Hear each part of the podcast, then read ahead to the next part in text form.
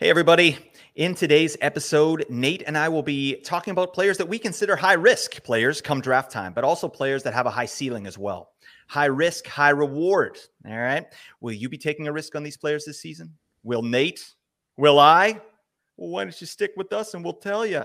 Let's get to biz.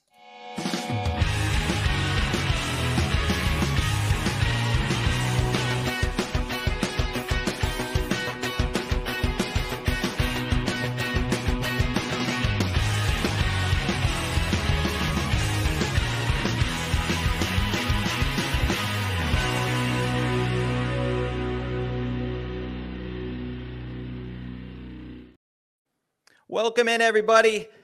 How y'all doing today? Welcome. It's nice to have you here. Welcome into the Apples and Ginos Fantasy Hockey Podcast. My name is Blake Creamer, and we're switching things up today. I'm going to be your host, and I've got the cream of the crop when it comes to fantasy hockey here with me today. My one, my only, my everything, and my best friend, Nate Groot Niblink. Nate, how you feeling tonight, my man? Wow, that was uh that was quite the intro. You really stepped up your game there, Blake. I appreciate the nice. uh the kind thoughts and I hope to uh, live up to half of them, uh, especially with reference to the cream of the crop. Oh yeah, so damn modest too. Just just you're like a triple threat, a quadruple threat. Oh my god. He, he's married, ladies. I'm sorry. All right. Yeah, that's that's fine. I don't know where I'm going with this. All right. Um, we got a really good episode here today. I'm excited to talk to you about this. Um, we are getting to biz with our top 10 high risk, high reward players in draft season. Nate and I have identified 10 players, and we're going to determine if the juice is worth the squeeze. All right, with these beauties. So I've got both Fantrax and Yahoo ADPs here, and we're going to go off them. Uh, and there are some discrepancies for sure. I think to me, Fantrax is a little bit closer to where I value players, and it, the the ADPs make a lot more sense there. I think with Yahoo, that you know, there's a lot of people dropping out of mock drafts probably, and uh, you know, guys that are injured or just getting faded big time or injured last season. So I don't know, um, but that's that's what we got here. Um, before we start, Nate, do you have any uh, thoughts on different ADPs uh, before we get started um, with Fantrax and uh, Yahoo? Yeah, I think Fantrax just generally has like a, a sharper user base than Yahoo does. Mm-hmm. Yahoo is by far the most popular as far as I understand it, um, the most people playing on it. And so, by virtue of that, the ADP is just kind of whatever comes out at the beginning of the season that tends to be pretty close to the ADP because a lot of people using Yahoo just frankly don't know any better. And uh, Fantrax is like uh, where you obviously play a lot of dynasty fantasy hockey and a lot of pretty hardcore fantasy managers are over there. And so, I do think that in general, the Fantrax ADP is a little bit sharper uh, and a little bit harder to gain an edge on if you're looking to do so. Yeah, absolutely. So I think a lot of these high risk, high reward players, uh, like we're kind of looking at the Fantrax ADPs. Um, so keep that in mind. And then, yeah, one last thing before we start, too, Nate. How do you define a high risk, high reward player?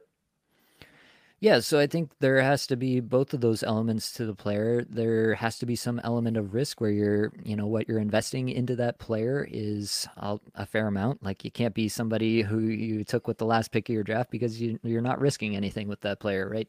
There has to be some amount of risk that you're taking to put that player on your roster.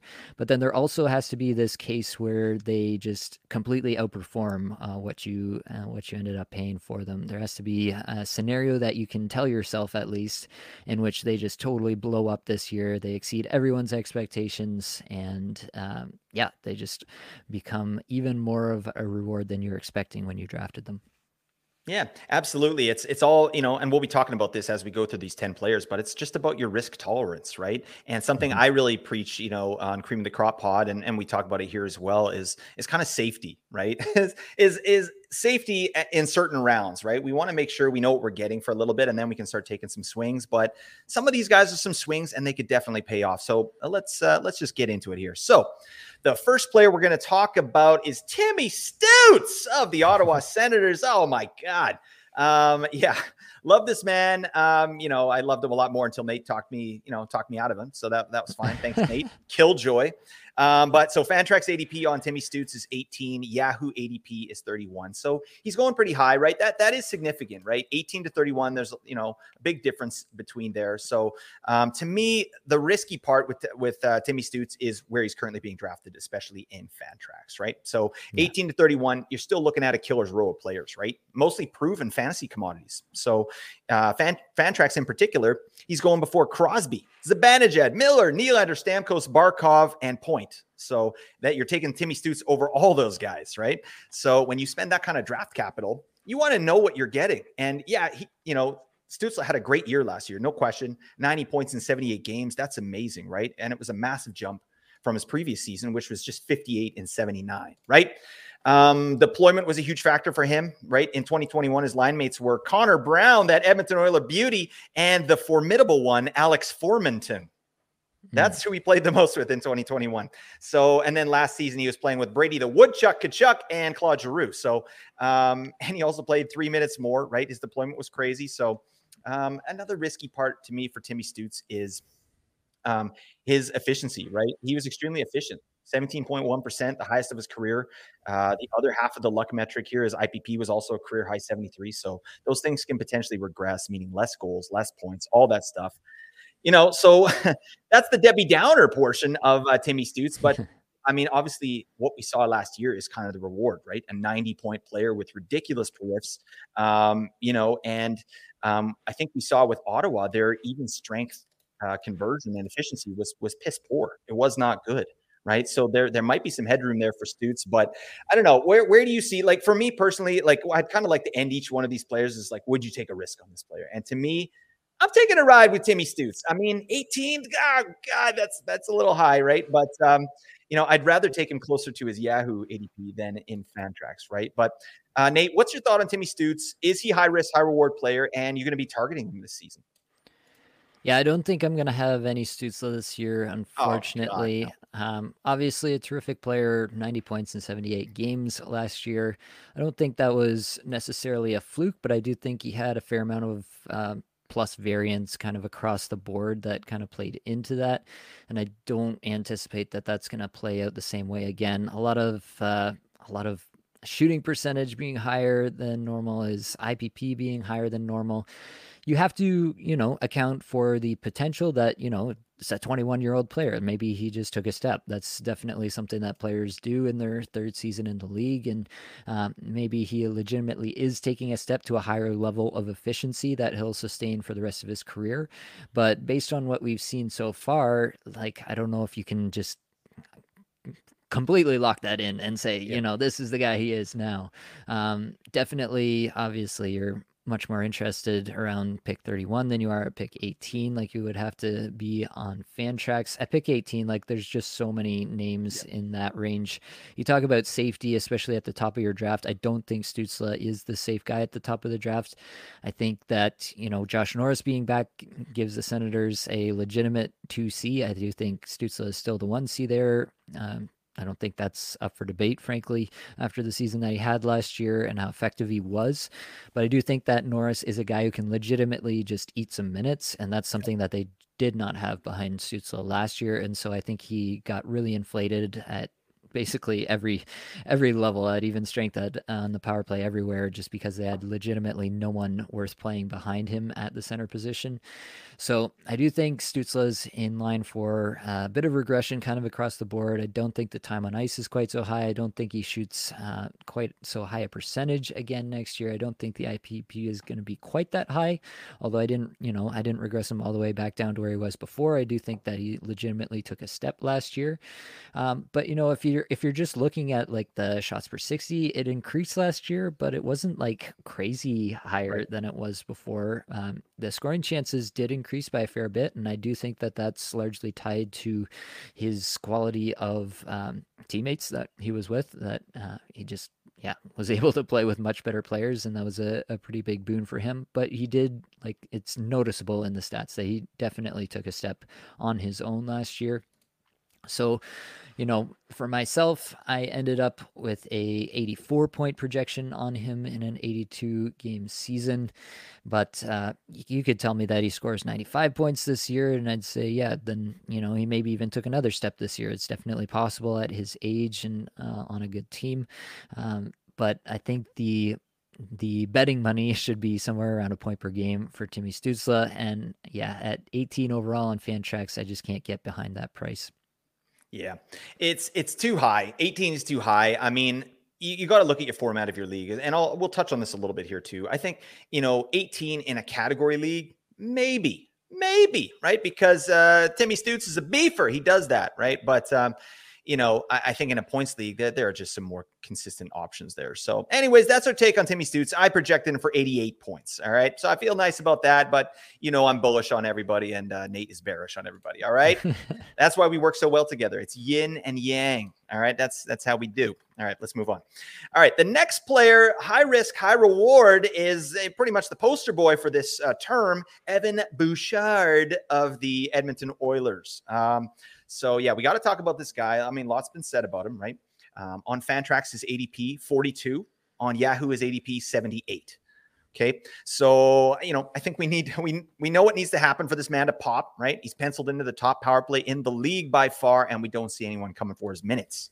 Um, we know what the reward is, right? He went off on the power play after Barry was moved, and that continued into the playoffs.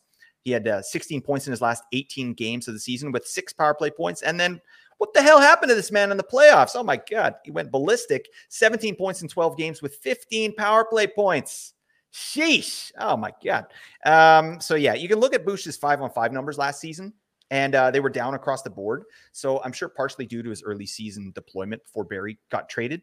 Um, even the season before, though, he was kind of in the same position he showed out a little better, right? So I think mm-hmm. in the last season, he only played 15 minutes time on ice at five on five, and that ballooned to uh, 1730 in the playoffs, right? So I think that's probably here to stay.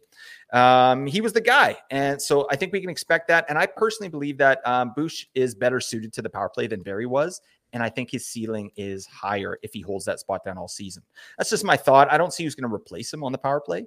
They could go with five forwards, maybe, but I, I just highly doubt they would do that to such a lethal unit, right? Like, you know, especially when you got a guy like Bouchard there, right? Like, make it work, damn it. Um, so the risk is, what if he doesn't? Right? Um, you know, the risk is his ADP, right? His ADP, especially on Fantrax, is a late third rounder right? And I've seen him going as early as late second round in the drafts I'm doing, and that's risky bisky. All right, for an unproven player. Um, granted, a player that I love and I think is absolutely worth the risk, but it's still a risk, right? And in and around this ADP, there's safer guys, more proven options, right? Like Adam Fox, John Carlson, Miro Heiskanen, right? By taking uh, Bouchard, you're a believer that he's going to pop on the league's best power play. He's going to improve on his even strike numbers as well. And I think that's absolutely reasonable. And I think this is a guy I am comfortable reaching on. Giggity, Nate. What do you think?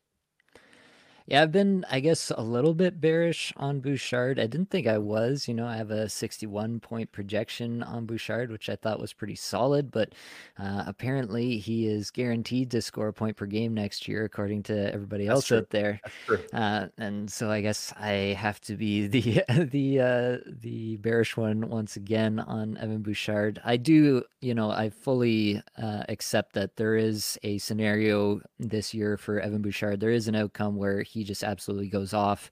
Post Cale Makar type numbers, you know, 20 goals, 90 points. Like that's definitely a possible outcome for Evan Bouchard, and it's simply not a possible outcome for almost every other defenseman in the league. Uh, so you have to bake that into your assessment of Bouchard is that yeah, this is the definition of a high reward player, right? Like there is a chance that Bouchard is the defenseman to own this year, and that drafting him even in like the third round, uh, that could actually pay off in a big way and be an actual value in the third round. So there is that aspect to it, but I think there is also an aspect like his shots per 60 actually declined in the back half of the season when he started getting and in the playoffs actually once he started getting more minutes, his shots per 60 kind of went down as he got the additional responsibility at even strength. So I don't think that it's, you know, just a guarantee that you multiply by the bigger numbers uh, with the expected increased role and that all of a sudden that equals, you know, know 80 plus points. So I don't think that that's a guarantee. Uh, he's been a little bit all over the map in terms of his IPP, which makes him a little bit hard to project from that standpoint. Is he like going to be a major percentage contributor where he's actually driving play? I thought I was like in a pretty good spot with a 42% even strength IPP on him. That's like it's that's a good defenseman. Like that's that's up there across the league um, at even strength. But last year he was only at 36%, so I'm actually projecting uh, even more for him at that strength. Um, really, the, there's a couple of paths that I see that could really uh, kind of make this take off for Bouchard is that you know he is that dude in terms of getting a percentage, kind of owning the puck and making things move through him even a little bit. Obviously, it's all gonna center around McDavid and Draisaitl, but uh, if he can kind of uh, yeah, kind of get his fair share of that and maybe even a little more if he can be that guy that's it's just a hard thing to project from a player this young so that's where that's hard to project and the other thing is just the time on ice like if he does i think in the playoffs he was seeing something like 18 uh, 18 to 19 minutes average time on ice at even strength and right now i have him for 17 minutes and 15 7 uh, 17 minutes and 15 seconds of average time on ice at even strength. So, you know, if he gets the extra almost two minutes there, then obviously you're looking at a pretty significant boost there as well. So, there's a couple of ways in which this really kind of takes off for Bouchard and becomes that kind of 90 point season. And so that's obviously really exciting, but you do have to factor in that, you know, this is simply a player that has only had two full seasons in the league. Yeah. Uh, the underlying numbers have been really good. There's no denying it. We should be excited excited about this player, but are you willing to actually take this player?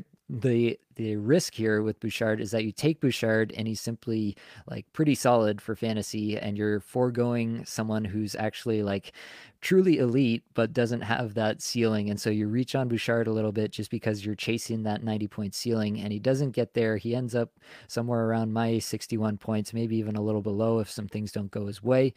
And then you're kind of left wondering, you know, maybe I should have just taken John Carlson there. totally. Yeah, that makes total sense. Um, I've got him projected for 68. Um, so yeah, I'm a little bit higher on him than you, but still, I mean, when I originally started the projection, I was like, oh, this is going to be 80 points. Like, yeah, no problem. And like, yeah, 68 came out. I was like, oh, all right. Um, and that kind of makes sense. But I, I, think there's headroom there. Obviously, like you said, this guy can really pop. But yeah, do you want to take this guy over guys like John Carlson? I don't know. I don't know. What uh, what say you? Are you are you targeting Bouchard this year? I'm not, but you know, I've I have thought about him specifically because he is kind of this epitome of the player like you have to take a stance on uh, for sure if you want to have him on your team. I just think there's probably going to be at least one other manager in my league who's just like head over heels for Bouchard yeah. in every single one of my leagues this year. And I'm just not going to get to a point where I'm comfortable with him over the guys. Like I would take John Carlson over him. I, I think John Carlson is pretty safe uh, to be 65 plus uh, points. And, you know, I think that's just super valuable to lock in, especially at the top end of your drafts where you have to. And I think you know, just the ADP difference. Like I don't have to take John Carlson in the same round that I have to take Evan Bouchard in most places. So I'll take somebody else and then I'll get Carlson later where the comparing forward that I might uh, take is just leagues worse than the the yeah. forward that I'll take instead of Bouchard earlier. So uh, that's kind of where I I'm anticipating anyway it's going to fall in most of my drafts. It's a really good point, and it's it's not that fun, is it? Like Bouchard's a sexy no. pick, isn't it? It's like, damn, get me on that Edmonton. I want part of that Edmonton power play. Like you might not get it. Like I, I, I agree with you. I would take Carlson over Bouchard as well, and feel good about that. Like you know, it's not sexy. Be boring, people. All right, boring is what wins leagues. I'm sorry to say, but you know, uh, I, I, need to see a little bit more out of Bouchard. You know, that said, i am in nine best ball leagues, buddy. What the hell? um, I've got Bouchard in two. So I think I got him late third round in, in both of those. So that seems like decent value to me. Ah, it, you know, whatever. Uh, plus in banger leagues too, like he does that, right? He he hits and he'll he'll give you some decent periffs as well. So it's a great player. Might be a little you know outpriced uh, for for what we get back. Okay. All right, let's move on to this phenom, this hat trick beauty, Connor Bedard. What the hell? Oh my mm. God. Um, if anyone watched Connor Bedard's first game in a Blackhawks jersey, yeah, lived up to the hype. That's sick. This guy looks ridiculous. I know he's playing against young stars, so it should be his show. He should be getting hat tricks every night, but damn, Like this guy's shot is next level. I don't know. Do you watch any of that, Nate? Yeah, I saw some of it. Uh, I also, yeah, I've obviously seen Bedard play a number of times. He's been a hot topic for years at this point, and yeah, definitely the shot is unbelievable, uh, especially for a player at his age. Like, um, yeah, probably honestly a top five shot in the NHL right now. Uh, I think crazy. it's not that crazy to say that. Yeah. I love it. it. So talk about another sexy pick, right? Like, yeah. in fact, this this shouldn't be high risk, high reward. This should be a sexy picks. All right, we'll, we'll, change the title in post. But uh, yeah, um, Connor Bedard. So high risk, high reward. That's what we're talking about.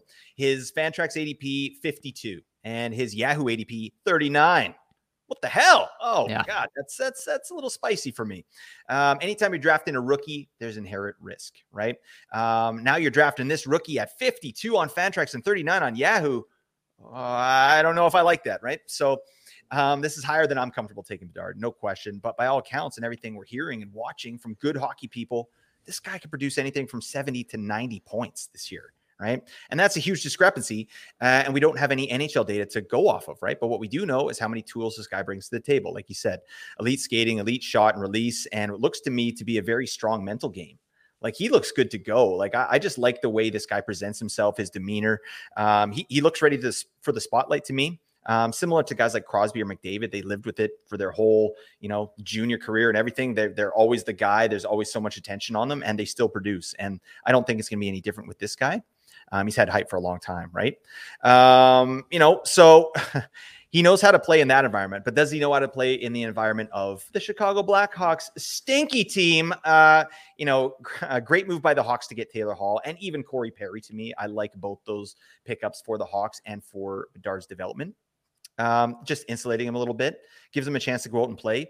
But I'm not as bullish on Bedard this season. I'm expecting a, a big season. Uh, I've projected him for 79 points, um, which seemed high to me even when I projected it, you know. And, and I think if I was projecting now, I'd be like, oh, 90 points. Yeah, no problem. Hat trick every game. This guy's amazing.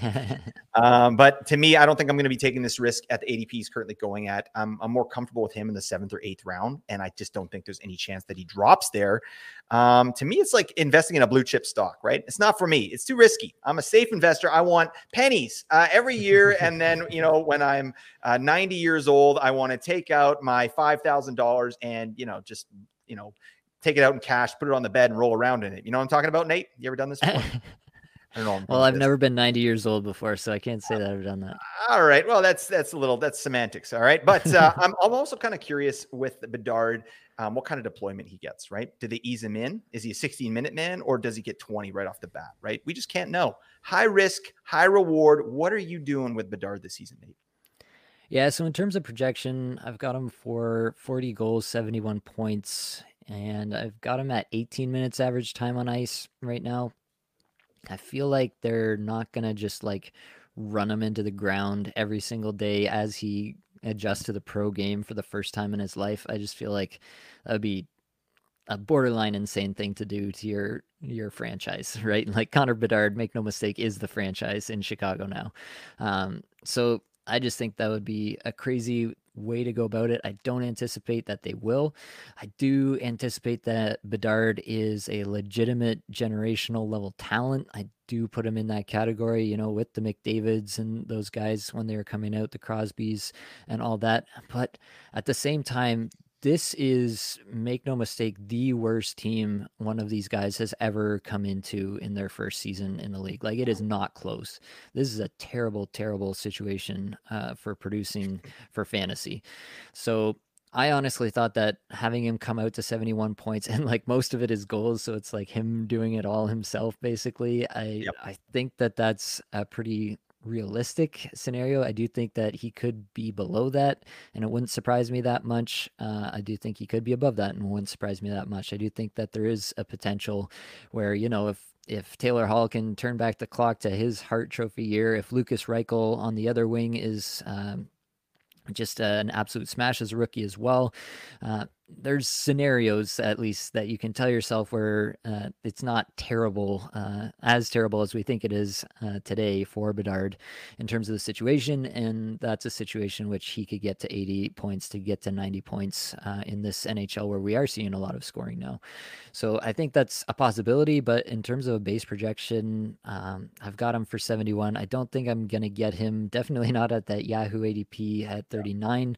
Um, probably still not even at the Fantrax ADP at 52. Um, I just think that there's probably safer options, and I don't think that the sky high ceiling of like 90 points, I don't think that that's as realistic as a lot of people seem to. Just you have to have players to play with, man. Like yeah. this is a team sport at the end of the day. Like he will not dangle NHL defensemen, go between the legs and go under the bar the way he did throughout his junior career. This is this is enti- an entirely different level, and I do anticipate that he's going to adapt quickly and adapt well, and yeah, score 40 goals. Like that's a, an insane rookie season.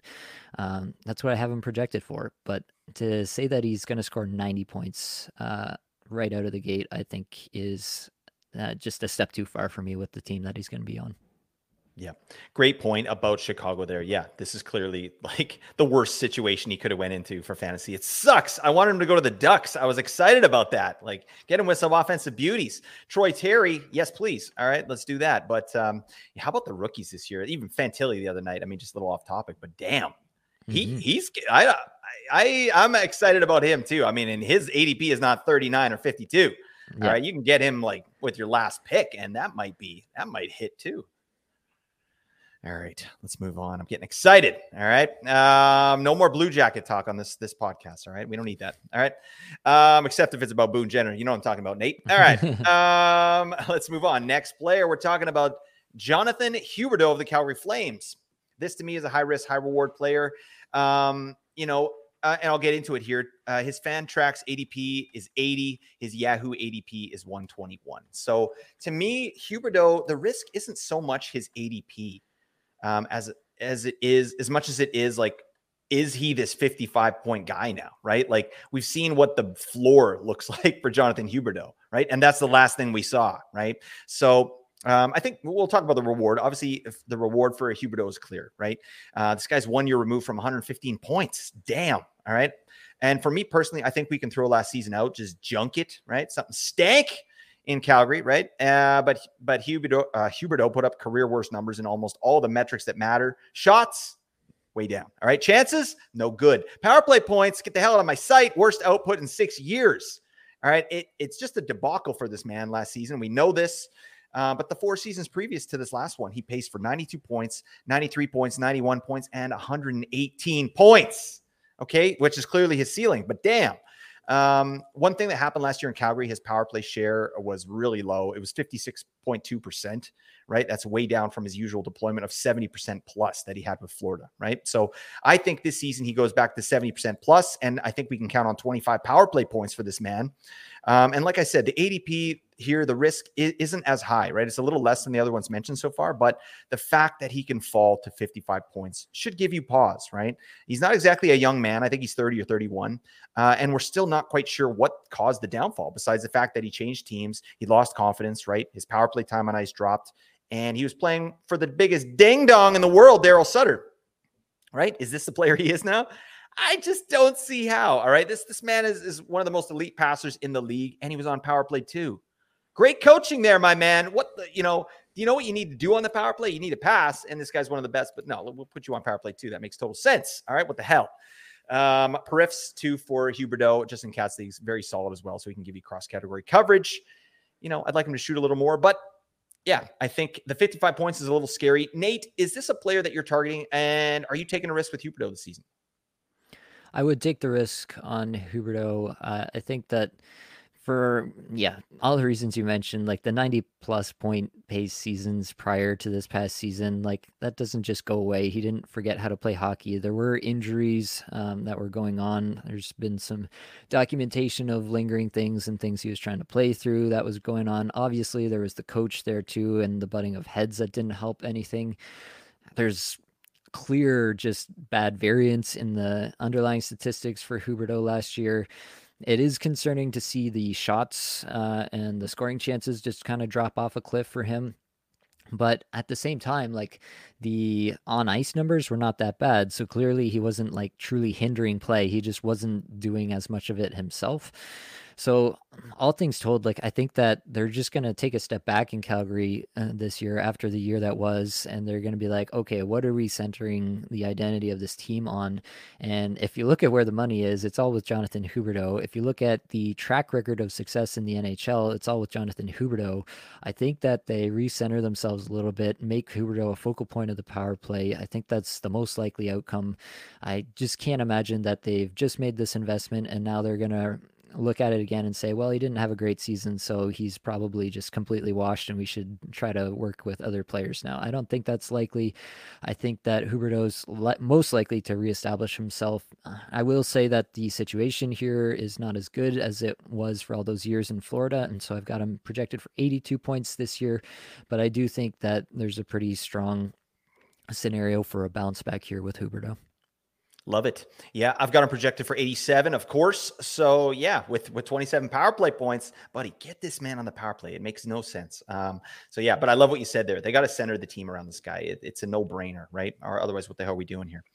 All right, let's move on. We're going to talk about Nikolaj. All right, Nikolaj Ehlers, uh, that beauty from Winnipeg. Uh, the guy we're going to get the most questions on throughout the season, uh, probably this upcoming one as well. Um, so let's talk about Nikolaj. Uh, Fantrax 85, he's going ADP, and Yahoo is ADP is 158.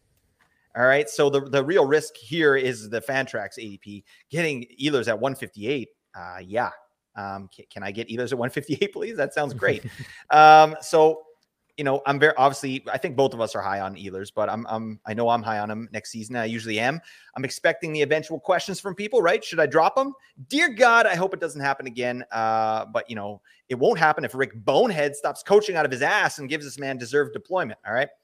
Um, you know, PLD and Blake Wheeler out of town. All right. So some space is cleared for Ehlers to get on the top power play, top line.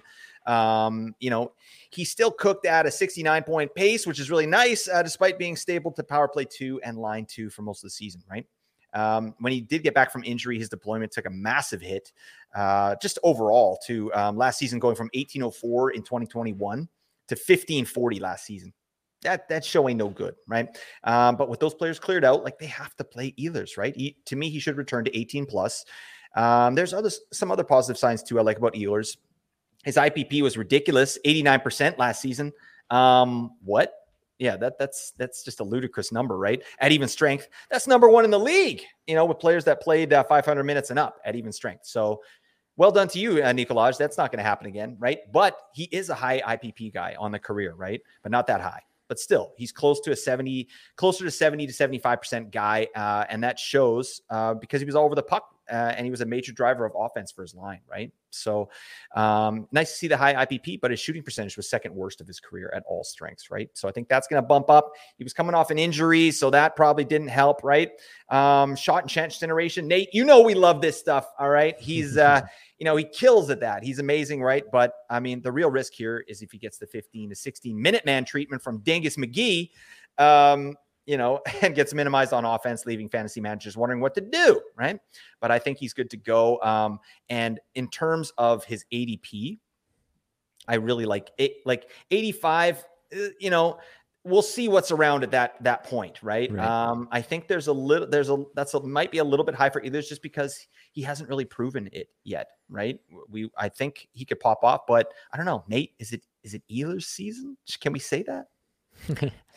I would love to be able to say that, but I don't think we can. Um, Damn yeah, it. I I do love this player. Uh, everything under the hood just screams that this could be an absolute monster of a player just given some minutes. Like I have him projected right now for 17 and a half minutes average time on ice, and that comes out to 79 points.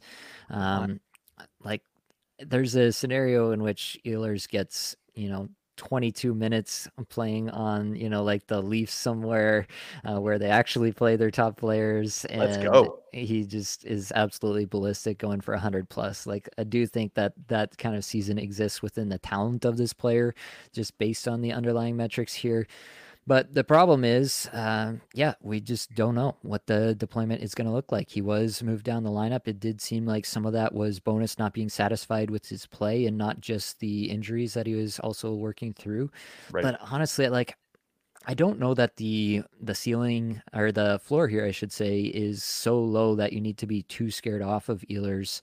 You know, in the yeah, what is that? Like the seventh round? Like in the seventh round, sure, there's definitely somebody you're passing on. But I do feel like the floor here for Ehlers is actually pretty solid around like a 60, 65 point pace. Like still a usable player, if not what you were expecting when you paid that price.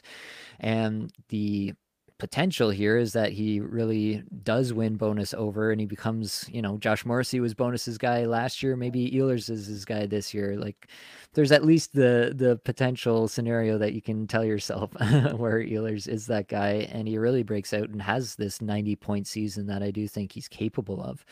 So I don't know how likely that is. I'm not baking that potential into a lot of this. Uh, so that is tough to say, but I do think that, you know, I'm expecting a 75 to 80 point season out of Ehlers kind of regardless, just because, yeah, they don't have a lot of other players at this point. I do think he's just going to run into some minutes, uh, even if Bowness doesn't want to and they're down yeah. a goal or something. They're going to have to play Ehlers. So uh, I love this player. I love the potential here. I love the potential for him to completely outperform this ADP. And I do think I'm going to have Ehlers on some teams this year.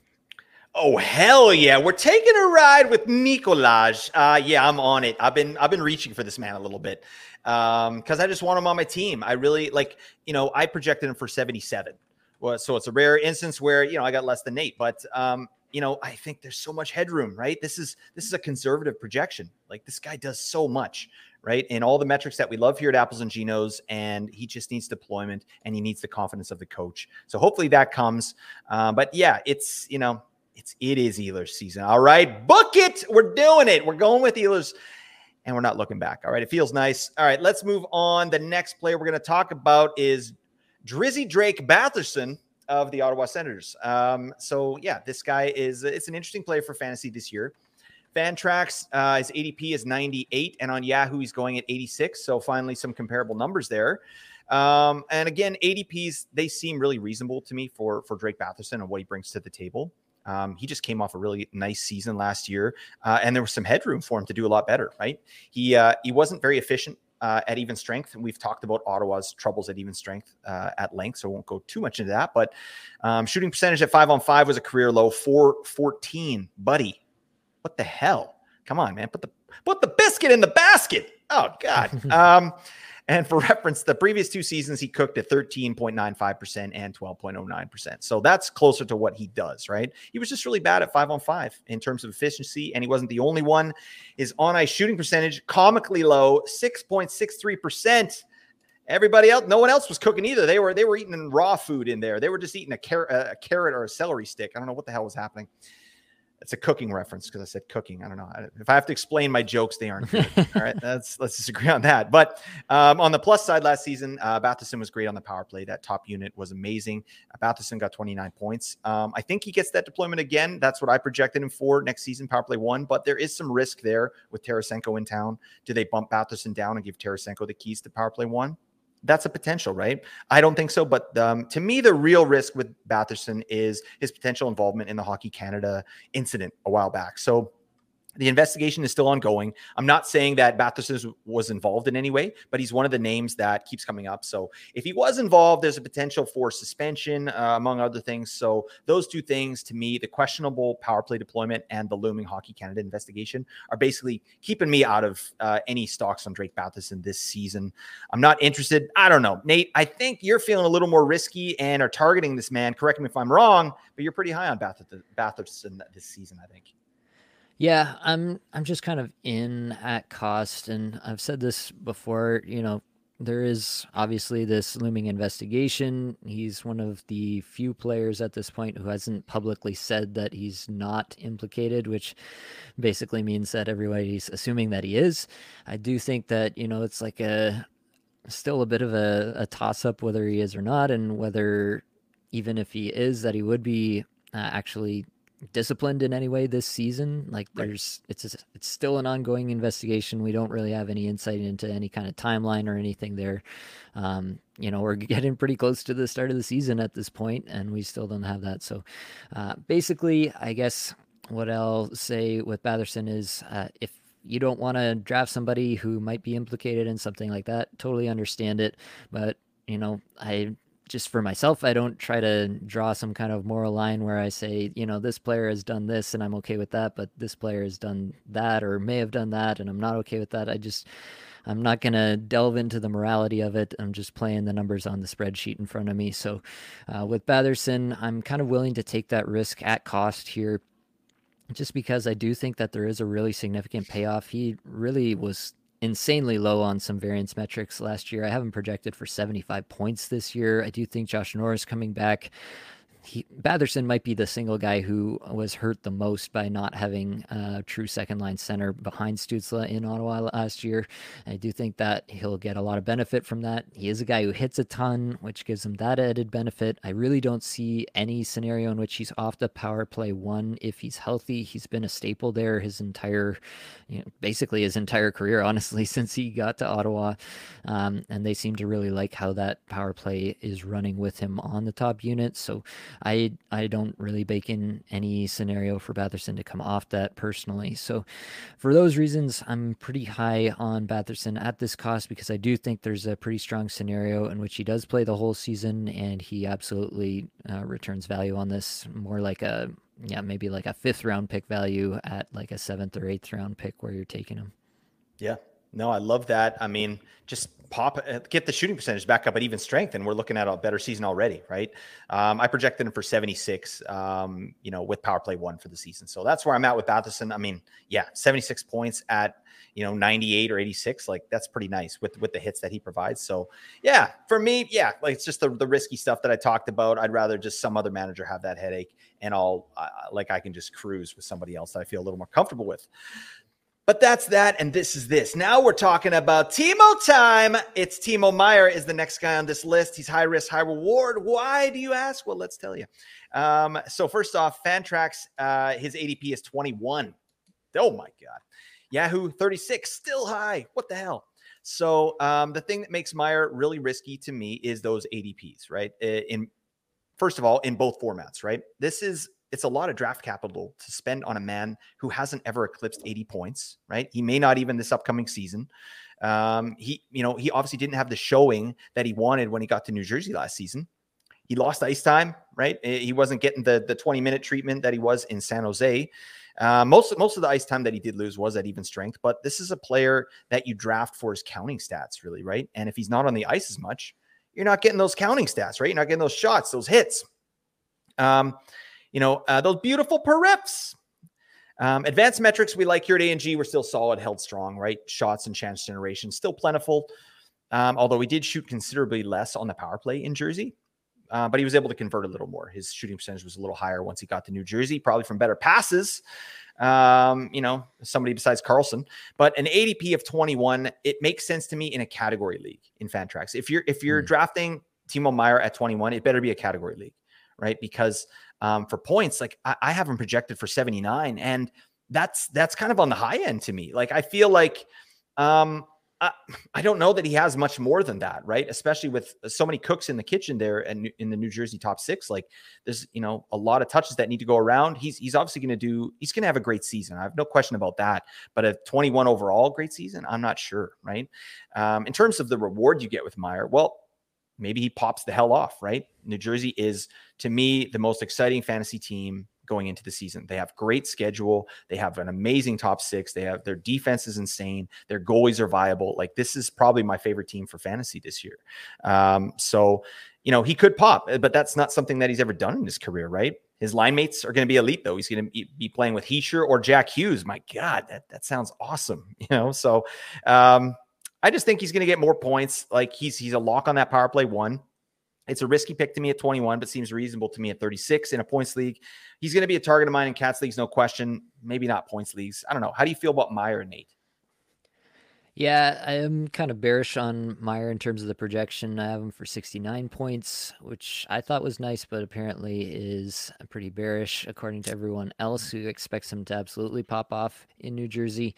Yeah, it, it is a function of he's not going to get those minutes. Um, you're basically just baking in, if you're projecting him for more than this, you're just baking in that the quality of the team around him really elevates him by that much. And it might. Uh, I'm not discounting that. I'm probably uh, a little bit more on the bearish side, and you're probably a little bit more on the high side. But we talked about this in the projections episode. We talked about Meier too, and we kind of were left at the end saying like, I don't know that there is like this 90 point upside mm, scenario yeah. for Meier this season. I just don't know if he's actually that guy. And so you're left with a guy who is, yeah, a categories beast. He's going to fill all the all the peripheral categories for you, uh, but he doesn't have that same kind of points upside uh, that some of the other people have. So outside of him getting a ton of minutes, I don't know that he has like the extreme high reward that you're looking for. I think he's kind of more perceived as high reward uh, than uh, than he actually might be, in my opinion, anyway. And you, that's kind of reflected, obviously, in my projection here. So that's kind of my take on Meier. I'm still very open to drafting him because I do think that he definitely has that potential to get up to like a point per game, but I just don't know if he has the potential to get much beyond that.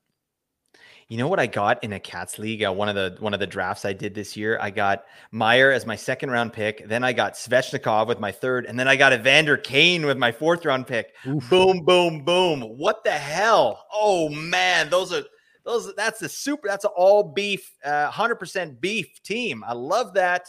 Grass so that, fed. Yeah, grass fed, organic, all that. Yeah, that that feels nice. Um, but yeah, I think temper expectations with Timo Meier. Uh, I think he's going earlier than he probably should. My two cents. I love the player though, and I, and he could very well pop off in New Jersey. I'm excited about what he does there, just not at this price. Okay, let's go on. We got three more players. Thank you for sticking with us. Really appreciate that. All right, let's move on. We're talking about Cole Caufield next, and uh, yeah, he's a he's a player I'm I'm low key excited about this year. Let's take a look at his ADPs. So Fantrax, he's going at 70, and Yahoo, he's going at 140. All right, so that's that's drastically different. Uh, Cole Caufield at 140 on Yahoo is not a risk. Okay, that's not a risk. But uh, on Fantrax is 70, yeah, that that's a bit of a risk, right? So I love what Caufield brings to the table for sure. Pure goal scorer, near elite shot, uh, and chance generation on a really bad team. Um, deployment is going to be solid as well, and I think could be even better next season. And he has some chemistry with Nick Suzuki, right? Those that, that one-two punch, that lethal one-two punch there in Montreal. Shout out to Nick Suzuki. Um, you know he's obviously got some chemistry there. Um, but in Fantrax, his ADP at 70, he's being drafted before guys like Malkin, Matt Boldy, Jeff Skinner, Nikolaj Ehlers, right? Pavelski, guys that are proven, right? Or guys that have higher upside. So I I personally like Caufield there. I think he's a good later round option for goals. I projected him for 40 goals, right? And 67 points. Like 40 goals in the seventh round uh, or you know in the sixth round, seventh round, that, that's pretty darn good, right? Um, you know, uh, the risky part to me is that he's never done it before over a full season, right? He had injuries, um, and he only really started taking off once he started playing for Martin St. Louis, right? As been well documented. So, and he doesn't even have that many games under that man giggity. So, uh, you know, plus Montreal's an active tire fire. Let's let's be honest on that. Uh, and there's not a lot of hope for them to contend this season. And there's always the potential that the wheels fall off that team. And then, you know, the the back half of the season, they're cutting their ice time and and putting, you know, the young guys in there to just show out, give you know, Juraj Slavkovsky like 20 minutes a night. Um, so you know, that's that's not something that I usually I don't bake that into any projections or anything like that. You can't, right? But it's it's it's a potential, right? It's just talking about the risk here. So I'm not banking on that. I'm willing to take a risk on Cole Caufield this season uh, for the potential of his elite goal scoring. Um, and but keep in mind for Cats leagues, this guy, no, he's the old dancing boy. He's old cow poke. He's been doing that for years. Um, so he's it, it I wouldn't be taking him at 70 in a Cats league. Top 100, sure, but he doesn't do a thing peripherally besides shoot. So, Nate, I know you're a Caufield guy. Uh, what do you what do you like about him? What's your risk tolerance when drafting this guy? I do love Caufield. I think he's um, close to being an elite level goal scorer in the NHL already, based on the underlying metrics. My biggest problem is just who is he playing with? Um, yeah, there's probably like 25 other teams in the NHL that I could drop him onto right now and it would boost his projection by like 20 points. but it's really hard to do that in his current setup. Uh, I've got him down for 43 goals, but only 64 points. So obviously he's going almost two to one with the goal to assist ratio there. I don't know how I feel about that as a base projection, yeah, to be quite honest, but like, I I just think he's far and away the most offensively talented player on that team. And I think he's going to get his. He's going to get his on the power play. And I'm not really sure who's going to set him up for all these goals, but uh, somebody's going to have to do it because he is going to score them. So I do like Caufield a lot. I'm not super into that Fantrax ADP at 70. Uh, obviously, the Yahoo ADP down at 140, I'm a lot more interested in, but he is definitely a bit more of a, a points league uh, kind of target because he's not going to hit much for you. I haven't projected for 29 hits next year on the whole season, so definitely not somebody who throws the body around. I mean, he's he's a pretty small dude, so I can't say I really blame him. I wouldn't be throwing the body around much if I was playing in the NHL either, so I can't really say I blame him. But uh, Caufield definitely somebody that I'm interested in for the goal scoring if you're going to be joining uh, Mark Barber 18 Skaters uh, goals only league, then Caufield definitely is a guy who uh, you should be looking at for that league. But uh, for us uh, mere mortals in the normal realm here of fantasy, uh, I just think that there's probably going to be somebody who's a little bit more into Caufield in most drafts than I am, just because there's there is like a true tire fire scenario again in Montreal where, yeah, everything just doesn't go right, and even Caufield and his immense talent can't find his way out of it, basically. Yeah, no, it's a it's an interesting player, and uh, you know, someone I'm targeting for sure at some point here because I just I just love that goal potential. Right, it's awesome. Um, plus minus, no, gonna be stinky. Get the hell out of your leagues. All right. Um, let's move on. Another player that I think is a very interesting player and probably going to be overdrafted. Clayton Keller of the Arizona Coyotes. Um, you know, his Fantrax ADP 39 that that's high. That's a high pick for Clayton Keller. Uh, Yahoo's at 62. That's high. All right. so um, obviously Keller had a great season. What a great season. Um, last half, beautiful, right? He finished with 48 points in the last 39 games. And I think that was among uh, the league best, if not the top. Like, I don't have the numbers in front of me here, but he was cooking. He was cooking with gas. All right. They were having a nice time there in Arizona.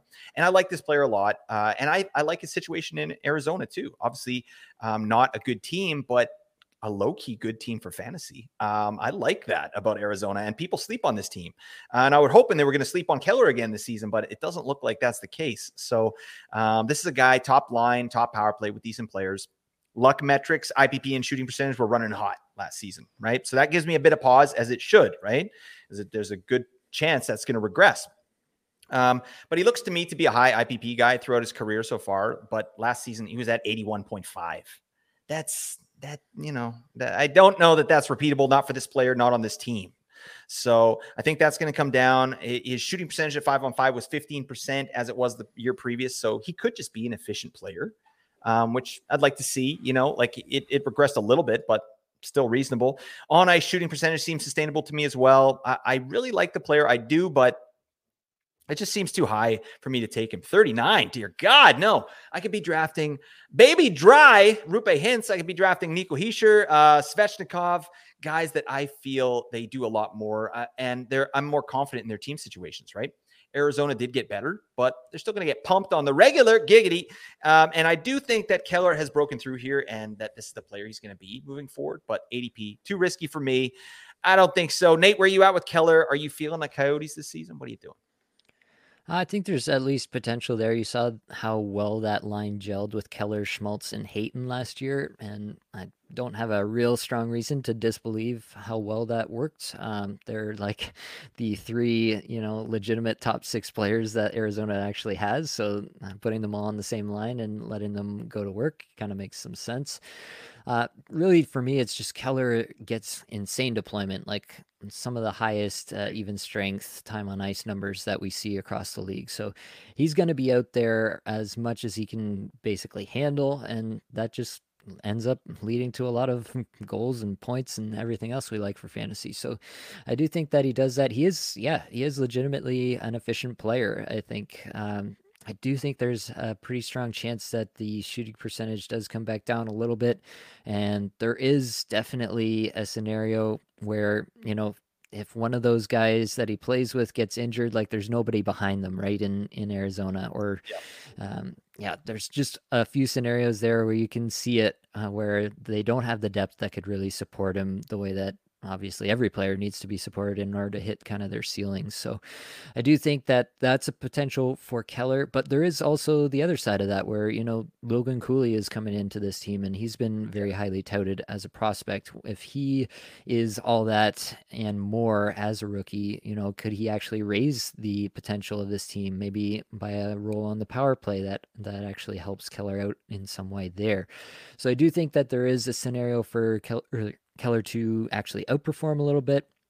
Um, I feel pretty confident, honestly, with him around this kind of point per game range. Uh, I do think that he's going to end up at the, like when everything's counted up at the end of the season. This is where he's going to fall. He might have some some valleys and some peaks along the way, but um, I do think that when you count it all up at the end of the season, you're probably going to see Keller somewhere in this 75 to 85 point range. Is this a guy you're targeting at all, Nate?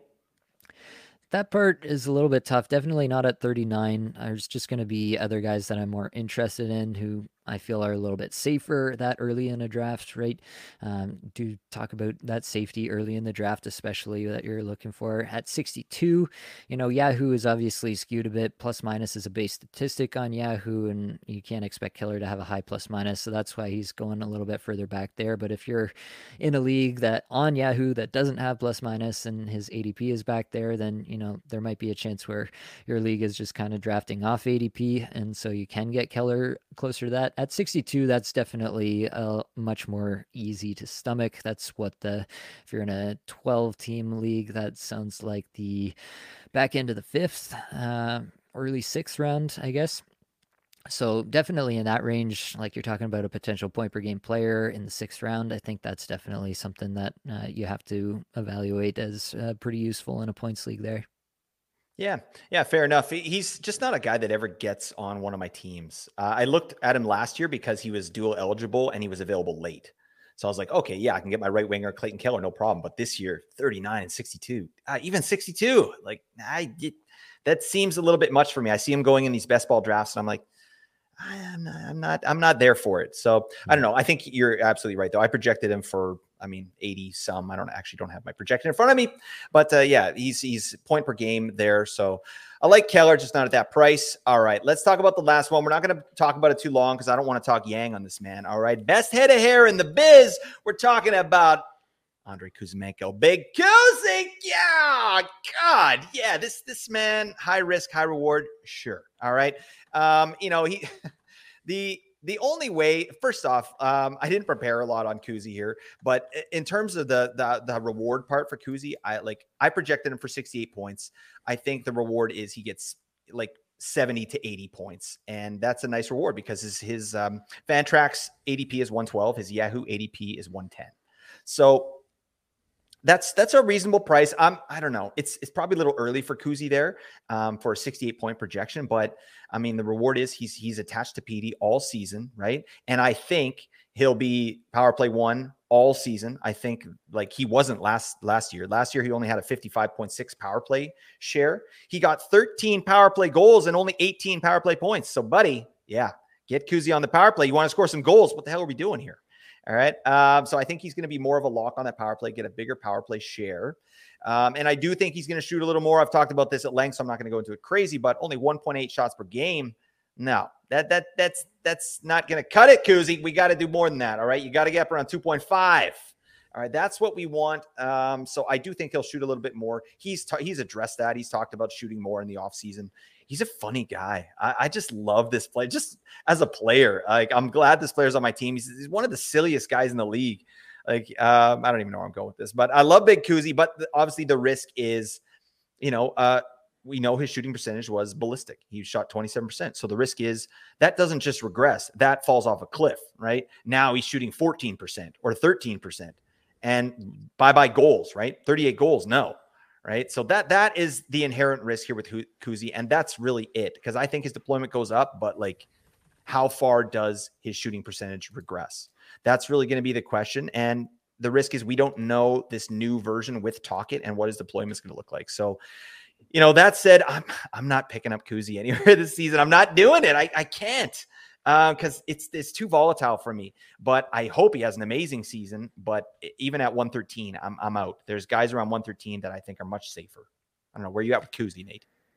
Yeah, uh, definitely projecting a pretty strong fallback from that shooting percentage. I have him at 16.3% shooting percentage, so like an 11% drop from last year. Ew. You, and, you know, you have a you have a drop like this in recent memory with William Karlsson who shot 23.4%, went to 14.2 the following season, and even that was his highest for the rest of his career to date. He went from 14.2, 10.9, 12.6, the last couple of years 8.9, 8.7.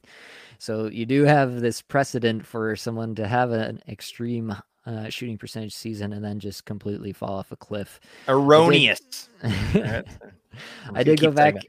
I did go back and check Kuzmenko's stats in the KHL too, and he wasn't like an extreme high percentage shooter. Like he wasn't a 20% shooter or anything in the KHL. So I don't think he's going to be that guy on a consistent basis, but I do think that he's in for a solid role here. I'm projected for 16 minutes, 45 seconds average time on ice, but I can tell myself a scenario in where Kuzmenko really solidifies himself this season, his second season in town, and becomes somebody that Tocchet actually really likes and finds his way in into you know maybe like 19 minutes uh, average time on ice. Like i think that's a semi-realistic scenario. And at that point uh, as long as he's a relatively efficient player like you could be looking at a guy who pushes a point per game. So i do think that that's um, at least within the range of outcomes for Kuzmenko. I don't know how likely I think that truly is. I have him projected for 62 points as a base projection here, and I feel pretty confident about that in in that kind of range. But uh, definitely, you can't deny that there is a pretty solid scenario in which he does take a take a pretty good jump in in time on ice and actually does become a more integral part of the team and produces more for us in fantasy as a result. It's a freaking lock. Oh, but yeah, that's it. Oh, Kuzi, yeah, I love this player. He's getting all the minutes, all the shots, buddy. And uh, you know, I think you know he should try trial a new hairstyle as well. Kind of just go with the sideshow bob. Let's let's let's get that in the on in the repertoire. I don't know where I'm going with this. All right, that's it. That is our list: ten high risk, high reward players. And uh, I feel good about this, Nate. So that's that's excellent work on your part. Um, I would be remiss. We need to plug some stuff. Right. We got to do that. So Apples and Ginos does have a great Discord. The link is in the description. You get your biscuits in there and you talk with like-minded fantasy managers. Um, we're having some great discussions and we're just growing and growing. We're almost at 800 members. 800 oh man so so get in there tell your friends tell your wife get in the discord all right um, also uh, in the discord we've got some best ball drafts happening nate's favorite thing he loves it look at that face um, just yeah, we got a bunch of best ball drafts popping off. We're up to 20 or 21 right now. So I think we got a few more in the tank. So get in there. If you got a draft itch, we can scratch it. All right. Well, you can scratch it. We're not going to scratch it. Uh, I also want to talk about uh, Apples and Ginos Patreon. Uh, definitely uh, speak with Nate about information on that. He has a Patreon and there's lots of good stuff there. Um, and also, please, while I got you, you got to rate the pod. All right. Can you help me out? You guys have been doing amazing. We've been getting a ton of ratings. Somebody gave us a one star rating the other day on Apple's or uh, on Apple Podcast because Binksy said Duchenne. Buddy, are you kidding me? Are you free? Oh, sorry. All right. That's that's neither here nor there, you know, but thank you for your service and thank you for your uh, feedback. We're going to take that to heart. Um, so, but please give us a give us a hand, rate the pod. Uh, any rating will do, uh, obviously. All right. But that's all we got for this episode. Hopefully, it brought you some value and helped you get just a little bit better at fantasy hockey today. All the advanced stats you heard from today came from Natural Stat Trick, which is a terrific free resource, right, Nate? Right. That is all right. correct. Yeah, exactly. Uh, shout out to uh, Natural Stat Trick. Many thanks to the band There There for supplying the music for the podcast. Be sure to check out their Spotify as well. And that's it, folks. Celebrate your day. Bye for now.